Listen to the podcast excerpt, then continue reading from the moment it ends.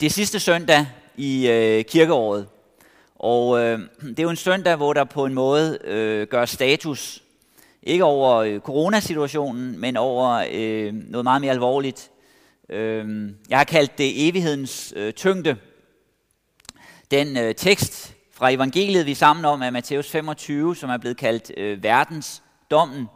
Og noget af det, som øh, sker i dag i teksterne, det er både, at der zoomes ind på vores liv, men også zoomes ud øh, på evigheden, så vi ser vores liv fra, øh, fra evighedens synsvinkel. Og spørgsmålet rejses også fra den vinkel, hvad er det egentlig så, der har øh, betydning? Hvad er det, der har tyngde? Hvad er det, der betyder noget? Dette hellige evangelium skriver evangelisten Matthæus. Jesus sagde, Når menneskesønnen kommer i sin herlighed, og alle englene med ham, der skal han tage sæde på sin herligheds trone. Og alle folkeslagene skal samles foran ham, og han skal skille dem, som en hyrde skiller forne fra bukkene. Forne skal han stille ved sin højre side, og bukkene ved sin venstre. Der skal kongen sige til dem ved sin højre side, Kom, I, som er min fars velsignede, og tag det rige arv, som er bestemt for jer, siden verden blev grundlagt. For jeg var sulten, og I gav mig noget at spise. Jeg var tørstig, og I gav mig noget at drikke. Jeg var fremmed, og I tog, mig mod, tog imod mig. Jeg var nøgen, og I gav mig tøj. Jeg var syg, og I tog jer af mig. Jeg var i fængsel, og I besøgte mig. Der skal de retfærdige sige, Herre, hvornår så vi der sulten, og gav dig noget at spise, eller tørstig, og gav dig noget at drikke? Hvornår så vi dig som en fremmed og tog imod dig, eller så dig nøgen og gav dig tøj? Hvornår så vi dig syg eller i fængsel og besøgte dig? Og kongen vil svare dem, sandelig siger jeg, alt hvad I har gjort mod en af disse mine mindste brødre, det har I gjort mod mig. Der skal han også sige til dem ved sin venstre side, gå bort fra mig, I forbandede, til den evige ild, som er bestemt for djævlen og hans engle. For jeg var sulten, og I gav mig ikke noget at spise. Jeg var tørstig, og I gav mig ikke noget at drikke. Jeg var fremmed, og I tog ikke imod mig. Jeg var nøgen, og I gav mig ikke tøj. Jeg var syg og i fængsel, og I så ikke til mig. Der skal de, også de sige til ham, Herre, hvornår så vi der sulten eller tørstig, eller fremmed, eller nøgen, eller syg, eller i fængsel, uden at vi hjalp dig? Der skal han svare dem, sandelig siger jeg, alt, hvad I ikke har gjort mod en af disse mindste, det har I heller ikke gjort mod mig. Og, da, og de skal gå bort til evig straf, men de er retfærdige til evigt liv. Amen.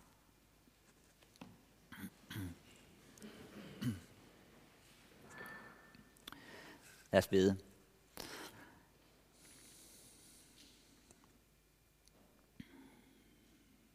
Tak, Jesus, at du søger mennesker. Tak, at du har forberedt et rige fra verdens grundlæggelse. Og tak, at du inviterer alle ind i det rige.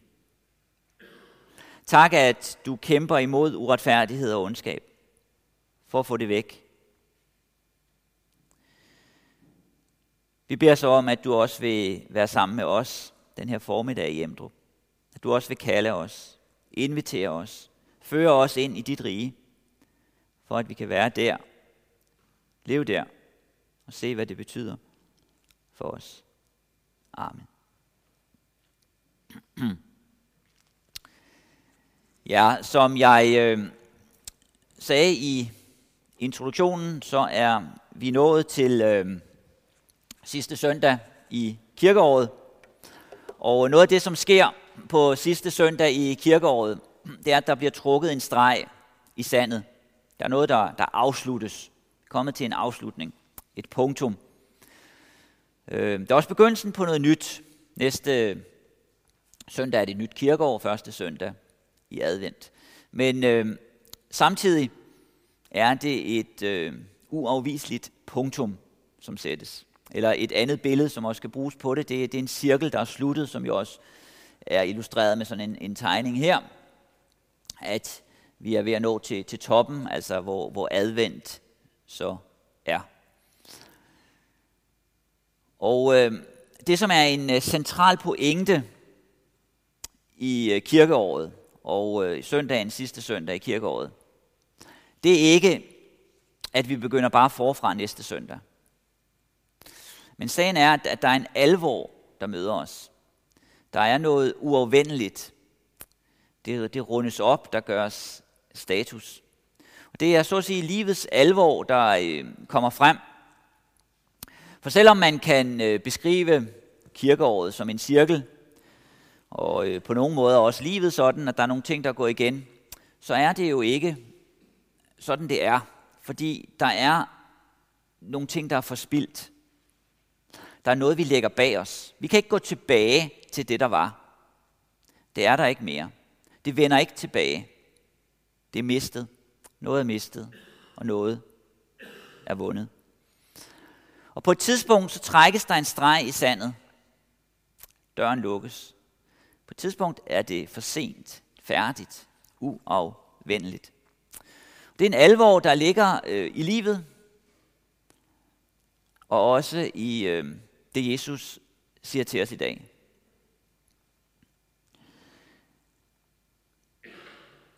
Noget af det, som øh, vi møder i den tekst, jeg lige har læst fra Matthæus 25, det er sådan set, at øh, der zoomes ud. Jesus, han zoomer ud. Han taler med disciplerne her i Matthæus 25. Han er på vej mod påske. Korsfæstelsen og lidelsen er på vej. Himmelfarten står for døren. Men han ser videre frem. Han ser videre frem mod evigheden. Den her tekst, jeg har læst, er øh, nogle gange blevet kaldt verdens dommen. Og øh, det er jo det, han ser frem imod, mod regnskabets time, og siger, at der skal gøres regnskab. Han taler om himmel og helvede, han taler om evigheden. Og det, som altså sker her, det er, at vores liv sættes i forhold til evigheden.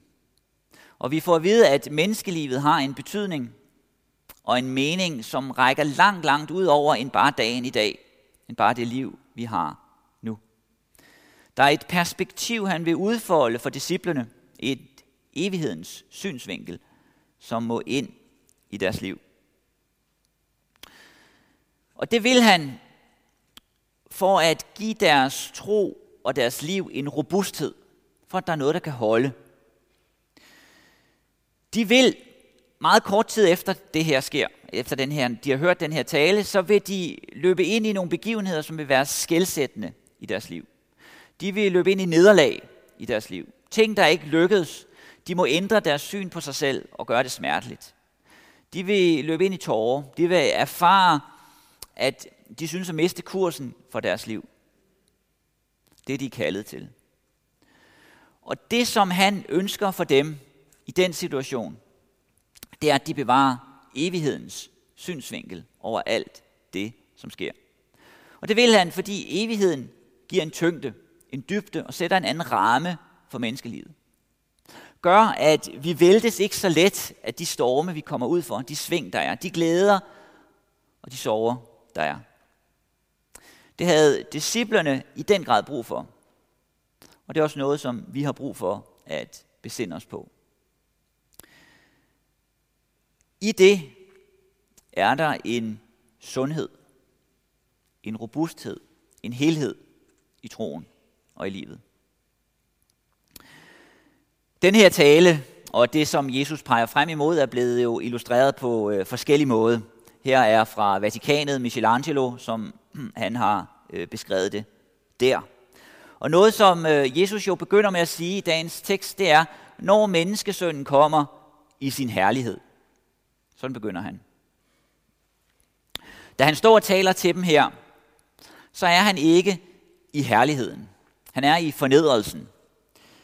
Han har givet afkald, som det siges et andet sted, og taget en tjenerskikkelse på. Han er i fornedrelsen. Og fornedrelsen vil jo blive mere og mere tydelig for dem, der er omkring ham i tiden, der kommer. Når han bliver korsfæstet, når han lider, når han bliver pint, når han bliver udspurgt om, hvem han er, at han er på anklagebænken. Han har givet afkald. Men en gang, på et tidspunkt, så vil det ikke være sådan. Så vil det, som er skjult, blive synligt. Han kommer i sin herlighed, og han sætter sig på sin herligheds trone, som Jesus formulerer det. Og øh, han stiller spørgsmål. Og den, som stiller spørgsmål her, får jeg vide, det er kongen. Kongen stiller spørgsmål. Han kommer som kongen i sin herlighed på sin herlighedstrone, og alle englene med ham. Og det, som jo ofte er tilfældet her i verden, det er, at mennesker stiller spørgsmål til Gud. Hvor var Gud henne i mit liv? Hvorfor skulle det her ske i mit liv? Hvordan kan Gud tillade? Men her så bliver brættet vendt. Her bliver det anderledes. Her er det mennesker, der bliver spurgt til. Hvor var du i dit liv? Hvad er dit forhold til mig? Og så er det, at Jesus her i fortællingen deler mennesker i to grupper. Den ene gruppe får at vide, at der er en arv til dem. En arv, de skal have, som har været beredt fra verdens grundlæggelse. Der er altså tænkt på mennesker fra verdens grundlæggelse. De er hans fars velsignede, som han siger. Det er deres stilling. Det er deres situation. De arvinger. De udvalgte. Det er deres situation. Og så får de at vide, hvordan deres forhold til Jesus har været. Han var sulten, tørstig, fremmed, nøgen, syg, i fængsel. Og i alle de her situationer, så har de taget sig af ham, mødt ham. De har været nærværende. Men noget, som jo kendetegner dem, er, at de ved det ikke. De er ikke klar over det. De har ikke gjort det for at have den arv, de har. Men det er sådan, de beskrives. De vidste ikke, at de havde med Jesus at gøre. Og så siger han til dem, hvad I har gjort imod en af mine mindste, har I gjort imod mig. Det her udtryk, en af mine mindste, det er brugt før i Matteus evangeliet, og Jesus har brugt det om disciplene. Han har før sagt, at dem, som giver en af mine mindste, disciplene, et glas vand, skal få sin løn. Det han peger på, når han taler om en af mine mindste, det er den kristne kirke. Og noget af det, han siger her, det er, at han identificerer sig med kirken. Kirken og ham går i et. De kristne og ham går i et. Det, som er gjort imod kirken, er gjort imod mig. Forkastelsen af kirken er en forkastelse af ham. Og det, som kendetegner kirken, siger han, det er, at den viser omsorg. Men det er ikke grunden til, at kirken er, hvor den er, at den er velsignet, men det er en konsekvens af, at de følger Jesus. At de er velsignet, at de er arvinger, at de har den status. De lever altså i fællesskab med Jesus og møder ham dagligt, selvom de ikke er klar over det. De er ikke bevidst om, hvor dybt det er.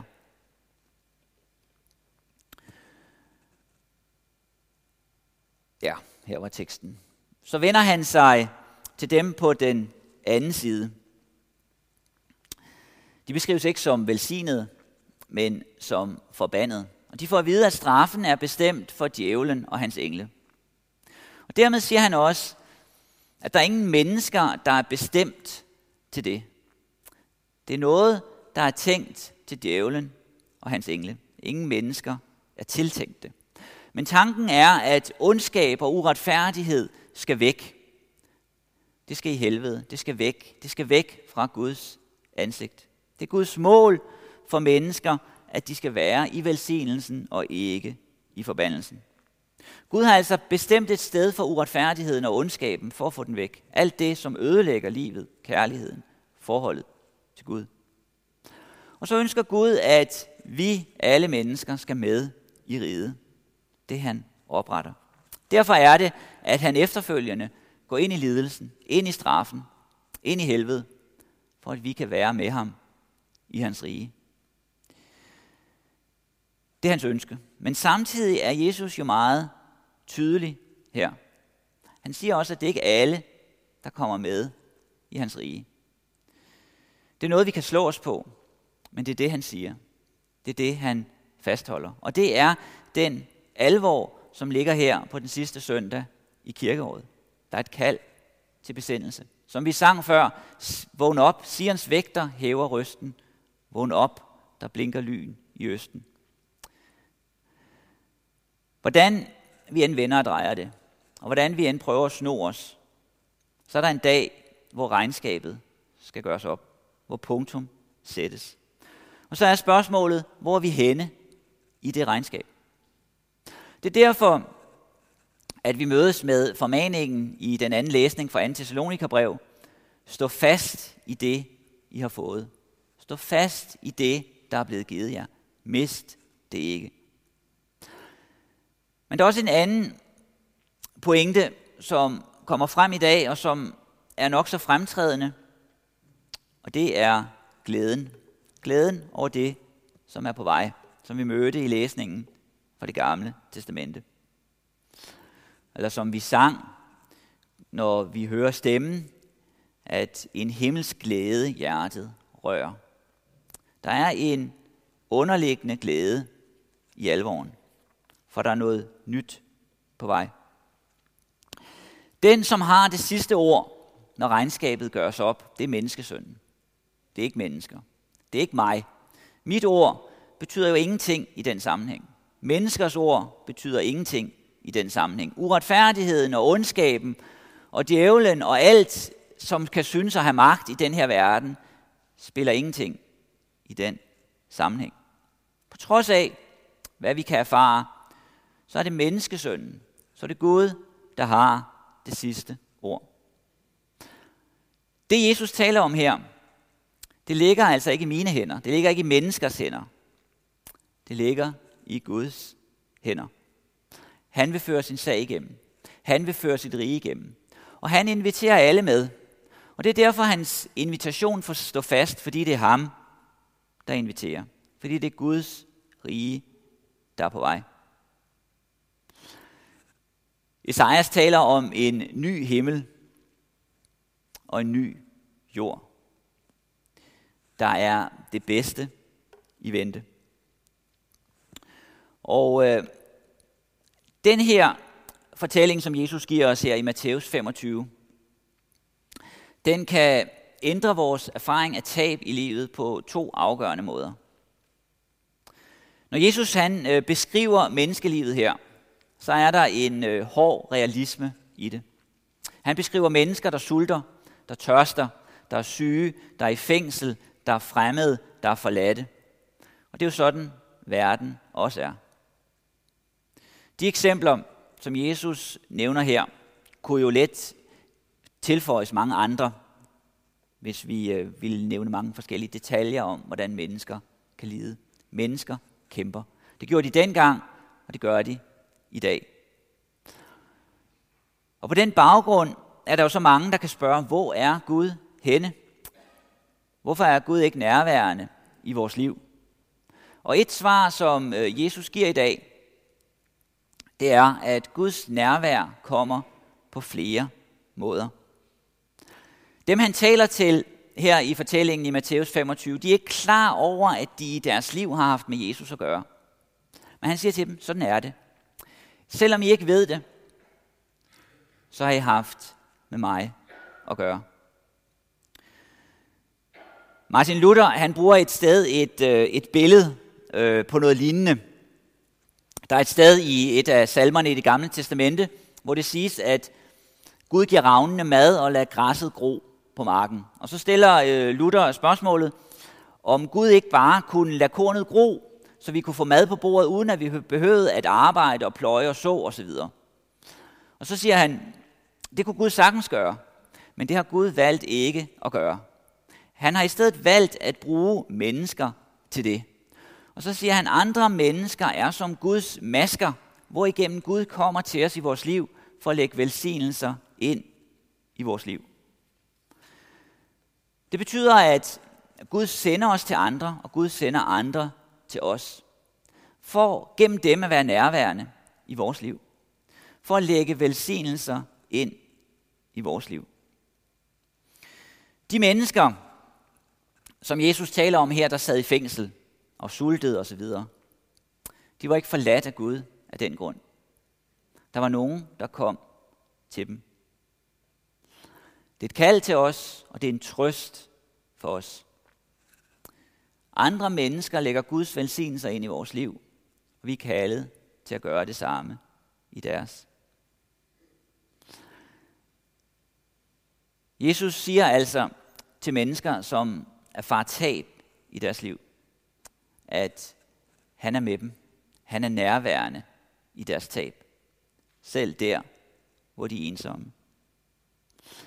Samtidig fastholder han jo så også, at lidelserne er virkelige.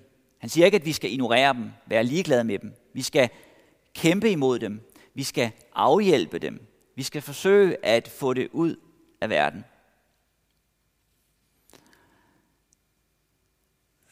Men vi ved jo, at der er mennesker, der dør i fængsel. At der er kristne, også i dag, over hele verden, mange steder i verden, der, der lider for deres tro. Og midt i det er det så også, at Jesus peger på evigheden.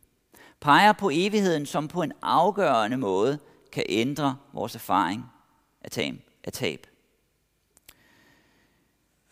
Det, som kendetegner vores liv, det er, at det har sigte på noget større. Der er evigt liv på vej. Og i sammenligning med evigheden, så svinder tiden i betydning. Rent matematisk bliver det endelige til intet i forhold til det uendelige. Det, de lidelser, vi har her i verden, de får mindre og mindre betydning, når vi ser det i en større sammenhæng. Vi kender jo til det i vores dagligdag på mange forskellige måder. Grunden til, at vi går til tandlæge, tænker jeg ikke, fordi vi øh, har en hobby, som siger, at vi vil gerne til tandlæge, men fordi vi kan have noget besvær i en kort periode, fordi vi har øh, noget, vi bedre kan lide i længere tid, som vi kan nyde. Så betyder det at gå til tandlæge ikke så meget. Eller vi kan tænke på andre ting, som vi står igennem for at få noget, der er bedre. Derfor lader vi os vaccinere for det ene og det andet osv. Bevidstheden om det længere tidsperspektiv, det giver os en anden vinkel på de kampe, vi står i. Det giver en tyngde i livet. Det giver en robusthed. Og det er det, som Jesus vil føre os ind i her på den sidste søndag i kirkeåret. Der er en evighed på vej. Vi kan have haft tab i vores liv, som vi alle sammen har, af en eller anden karakter Vi kan erfare sult og tørst og ensomhed og sygdom og meget forskelligt. Men i forhold til det, som kommer, så svinder det i betydning. Det, som er den grundtonen i det her, det er, at glæden bliver. Der er en glæde, der bliver. Der er et håb ned under alt. Et håb om, at en dag, så vil Gud komme på sin herlighedstrone og føre sin sag igennem. Amen.